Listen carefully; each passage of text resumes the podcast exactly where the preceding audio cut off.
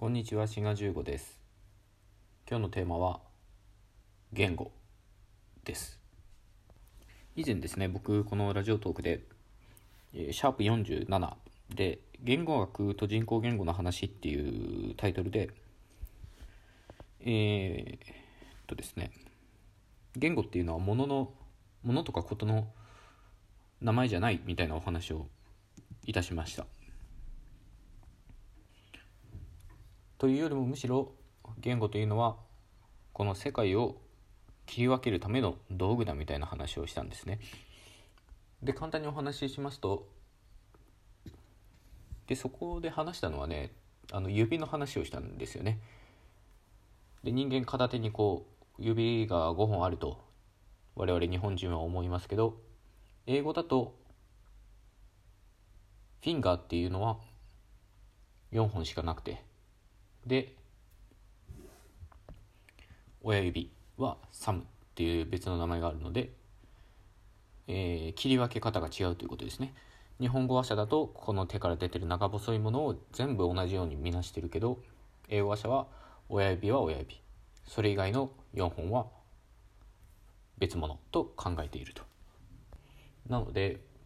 こういうふうにね、あの言語っていうのは世界を切り分けていかに我々が認知するかっていう、まあ、認識するかっていうね、そういう考えなんですけど、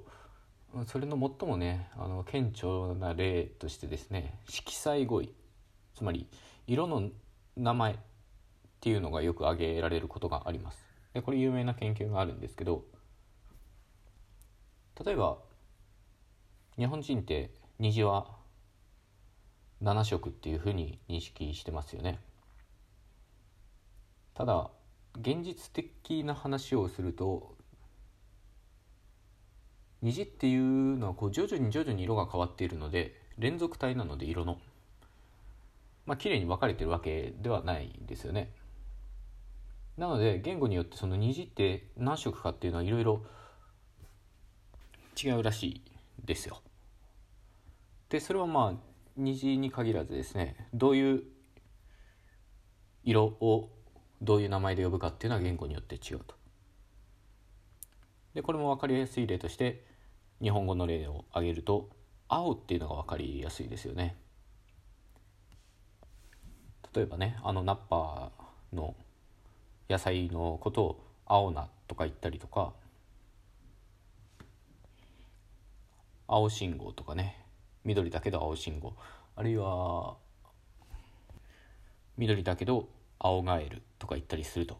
なので昔の日本語ではですね、えー、青と緑を区別してなかったらしいんですよ、どうやら。で、こういう言語って、うん、その古代の日本語に限らずですね、あるみたいで、まあ、青と緑ってこう連続しているので、まあ、青緑とか中間的なものを言ったりするかもしれませんけど、まあ、区別しない言語も大量にあると。で、面白いのがですね、その言語先ほどもあ言語じゃない色っていうのは先ほども申し上げました通りですね、連続体ですので、どこで区切るかっていうのは割、うん、ある意味我々人間の勝手っていうことなんですよね。で、極端な言語だと白と黒しかないっていう言語があるみたいです。本当ですかね。で、白と黒、逆に言うとどんな言語でも白と黒っていう区別はあるらしいんですよ。で、もし色の名前がみっつあるとしたら、みっつめっていうのは白と黒にくく、えー、加えてですね、もういっこっていうのは必ず赤らしいんですよ。本当ですかね。まあ、こういうふうにですね、今色っていうものを例に出しましたけども、色に限らず現実世界っていうのは連続的であるということで、その別の例としてですね、例えばまた英語の例ですけど、ハンドっていうのとアーム、ハンドとアームっていうのを区別しますね。で、日本語もあ日本語もそうかあどうかな手と腕ってでそうなってるかな、手の方がちょっと守備範囲広いような気がしますけど、とか、あとはレッグと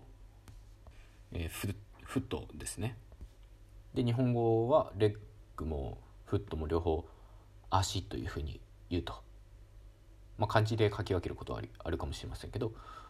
なので、えー、手とかね、えー、足みたいな身体部位も連続体をなしているので、それをどこで区切って呼ぶかっていうのは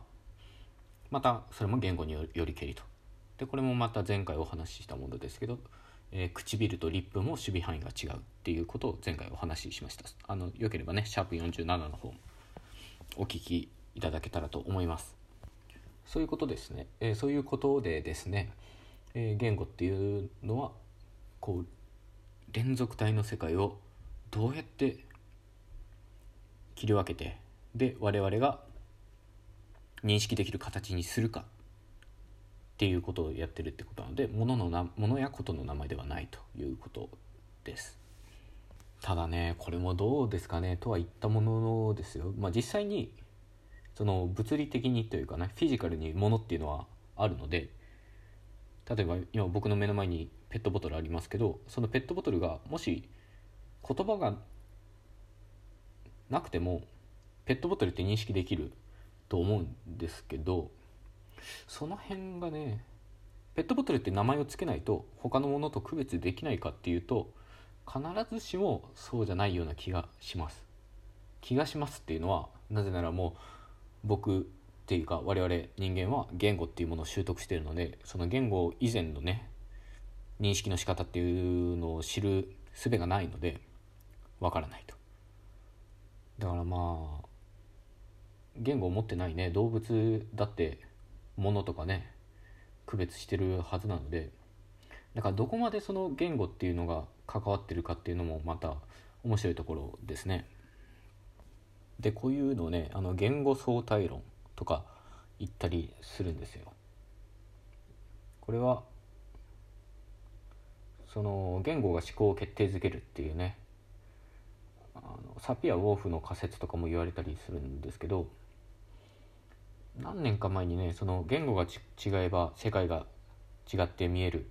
わけみたいな、なんかそんな感じのね本が出版されてるんですけど、まあ、まさにそういうことだと思います。その言語によって世界の見え方が違うと、まあそれがどこまでね聞いてるのかはちょっと僕はノーコメントってことにしたいですけど、まあ、ある程度はやっぱりまあほどほどだと思います。そのある程度言語は影響してると思うし、ただ本能的にというか、まあ、本能的に言語がなくても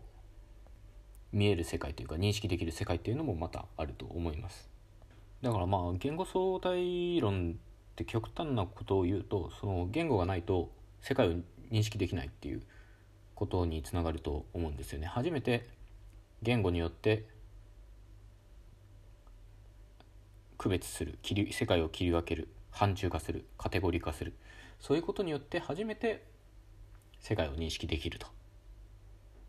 うん、まあこれも一つの考え方だとは思います。まあそういう面もあると思います実際。だからまあそのまた哲学的な言い方になってしまいますけど、命名することによって初めてそこに実現するっていうことになるっていうことですね。名付けるっていうことは、命名するということは、すなわちそれは区別する、切り分けるっていうことで、それによって初めて現実世界に現れると、うん、そういうふうな言語の見方もあります。まあ、今ずっとお話ししてるのは言語は世界を切り分けるっていう言い方をしてますけど、まあ、範疇化するっていう言い方もしましたが、それはある意味で、まあ、抽象化っていう意味でもありますね。っていうのは、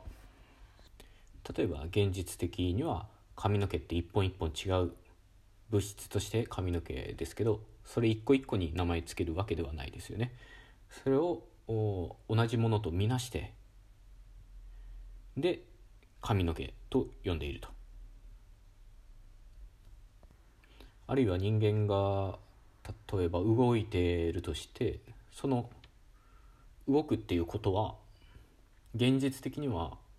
動いてる場所も違うし、動いてる人も違うし、動いてるその時間っていうね、その時空間的に全然違うことをやってるにもかかわらず、我々は動くと言いますね。それは抽象化してるからですね。でもっと細かく言うなら、まあ歩くとかね、もうちょっとそりゃ細かく抽象化することはできるでしょうけど、それでも歩くっていうのは、例えば足を動かしてで前方に移動するみたいなことを歩くと呼んでるわけですけど、それでもね、現実的にはその歩いてる時間も歩いてる人も歩いてる場所も、もういろんな意味で違ってるけど、一つ抽象化して歩くと言ってると。なので何をどう世界をどう切り分けるかっていうことは、裏を返せば何を同じものとして見るかっていうことと、まあ、表裏一体ということになります。まあ当たり前ですけど、全ての事象に対して名前をつけてたらキリがないので、抽象化しなきゃいけないので、その抽象化するものが言語であるということです。例えばね、言語によっては水とお湯の区別がなかったりするわけですけど、我々は水とお湯を、えー、名前をつけることによって区別してるわけですけど、言語によってはそれを温度によって区別せず抽象化して水と呼んでる言語もございます。あ、水とというかね、その言語で水と呼んでる言語もございます。そういうわけで今日はこの辺りで、よろしかったら番組クリップお願いします。それではまた次回、ごきげんよう。